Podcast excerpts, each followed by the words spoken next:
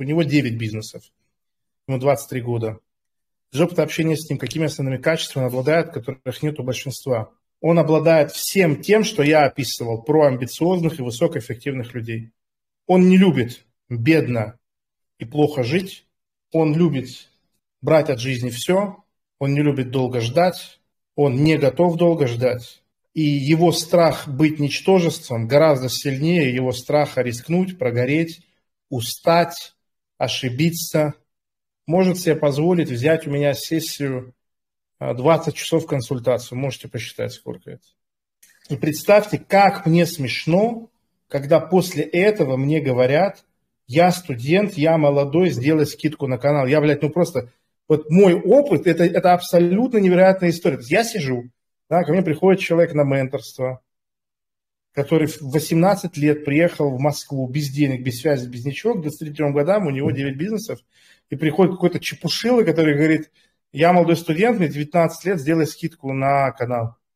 Мой опыт, он, ну вы, если бы вы могли с моих глаз видеть, как выглядит то, что делают люди вокруг меня, вы, вы, меня, вы меня назвали, вы меня до конца жизни называли бы святым от того, что я просто, в принципе, еще с кем-то о чем-то разговариваю.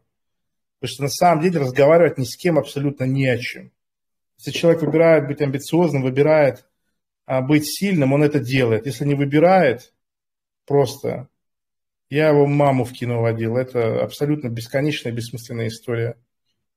Арсен, что побуждает обеспеченных людей обращаться к тебе за консультацией?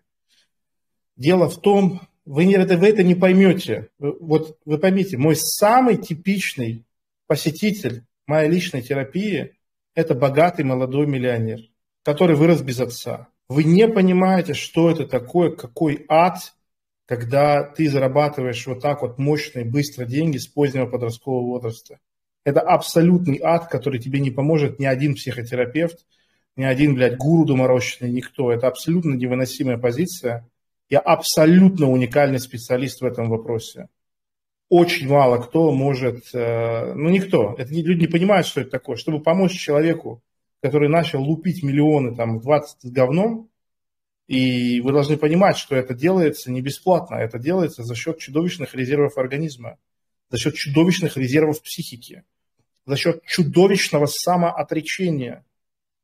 Это глубочайший самотравмирующий процесс – само, само, самоиссечение, самотравмирование, которое производит человек, приносит себя в жертву ради результата. И надо понимать, что с человеком происходит, и как возвращать его в реальность, как его приводить в порядок. И, соответственно, люди приходят ко мне для того, чтобы я вернул их к жизни. Потому что у них комплекс проблем, который идет из очень глубоких первопричин. Но мне нравится работать с такими людьми. Мне нравится. Я узнаю себя.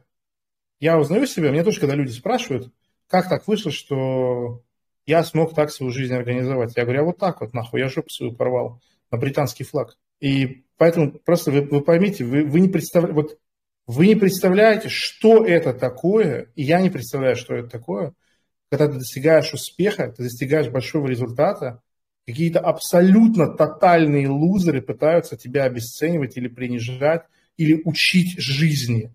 Вот просто представьте, я сижу, моя работа – это разводить русачков на шекели. Это мой хлеб. И сидит человек с аватаркой Наруто, объясняет мне, что кидать мемы в канал – это несерьезно. А если бы это было серьезно, я бы зашел в канал.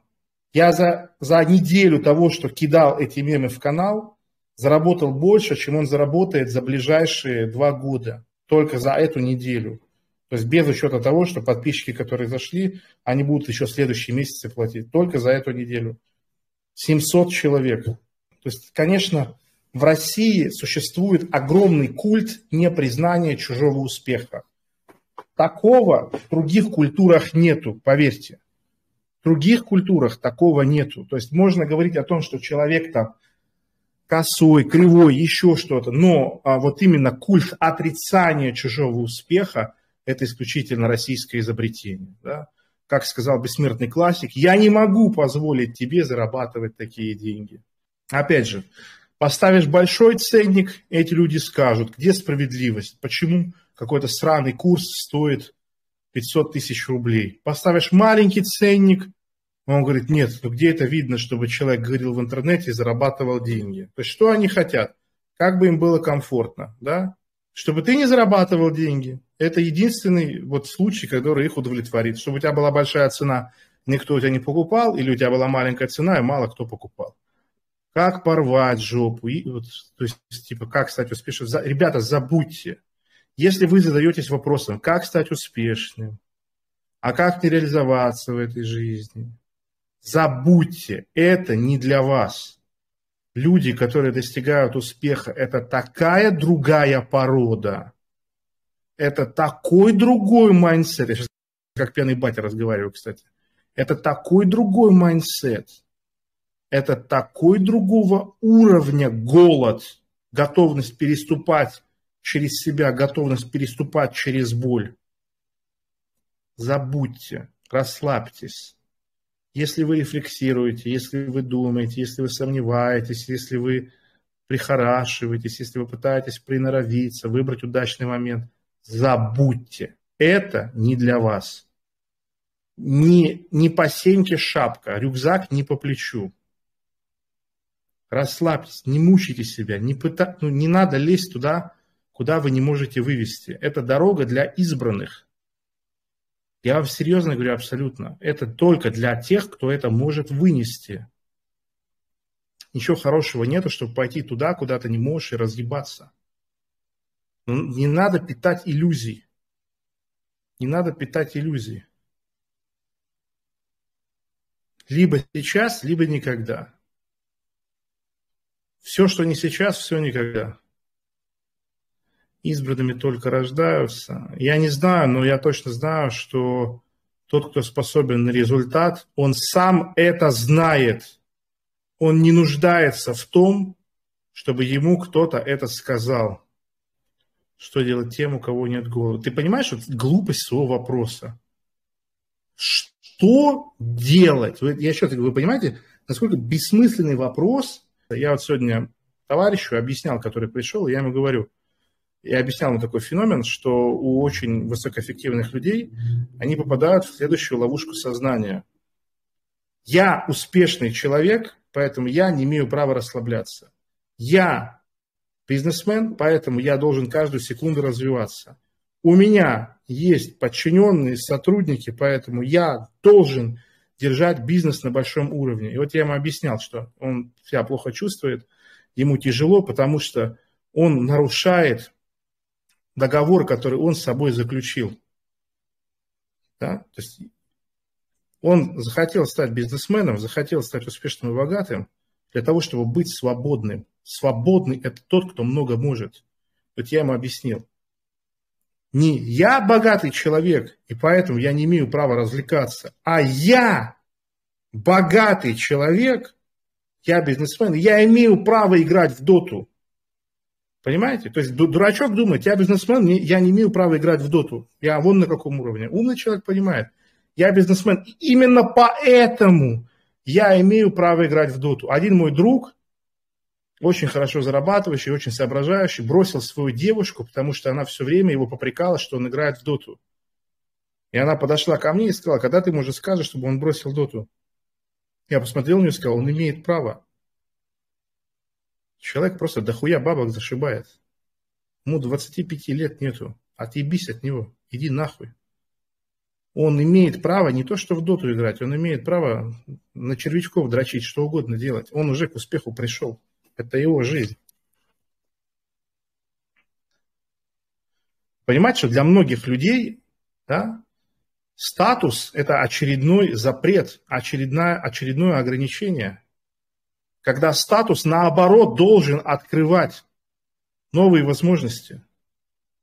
Настоящий мужчина делает то, что хочет, а не те предписания, которые ему снаружи дают – суетливые тетушки и пузатые психологи в очках с еврейскими фамилиями, с таким вот ласковым баритоном в нос. В этом весь смысл. Когда мне люди говорят, Арсен, у тебя такой статус, ну как ты так материшься? Ну как ты так такие вещи говоришь? Алло, Маня, я поэтому и хотел этот статус, чтобы людей нахуй посылать без разговоров. Без разговоров. Вы знаете, как это приятно? Вы знаете, как, вы знаете, представляете, вот вы, вы знаете меня, вы знаете мой характер через интернет. Вы себе можете представить, как тяжело мне было в школе. Как мне тяжело было с родителями. Вы себе можете представить, что это было вообще? Я так ценю свою возможность послать нахуй любого человека, который хочет со мной как-то взаимодействовать, а я не хочу с ним взаимодействовать. Да, многие люди мне писали сегодня с такой позиции, они думали, что э, мне нужно от них что-то. То есть там человек пишет, Э, я бы мог вступить в свой канал, но я вот как-то вот не уверен, если вот ты меня убедил. То есть есть канал, в котором человек знает, что есть вещи, которые радикально изменят его жизнь. Вместо того, чтобы это делать, он вот это делает. Пошел нахуй. Это, самое, это одна из самых приятных вещей в моей жизни. Посылать нахуй людей. Сила дает право беспредельничать. Вот что энтузиазм дает мне. До меня дошло похуй на деньги, власть женщин главный стимул делать абсолютно все, что захочу. Так в том-то и смысл. Вот я вам объясняю, вы поймите, в том-то и смысл. То есть, когда у тебя нет силы, какая-то конкретная девушка, у нее портится настроение, портится характер. Когда у тебя есть сила, ты разговариваешь. Вот я вот что не понимаю, но в такие моменты я вот тоже Эндрю Тейта иногда смотрю на ютубе, чел крутой, и он рассказывает. У меня была девушка, которая не была вега, которая была веганом, я ей сказал приготовить стейк, она его не приготовила, я два часа ее переубеждал. Мне никогда в жизни не придет в голову сказать женщине, приготовь мне. Она говорит, я это не готовлю, чтобы я с ней дальше разговаривал. В коридоре обувь, за коридором дверь, на выход. И больше мне не писать. Следующее. Скажи, вот кто там стоит в очереди.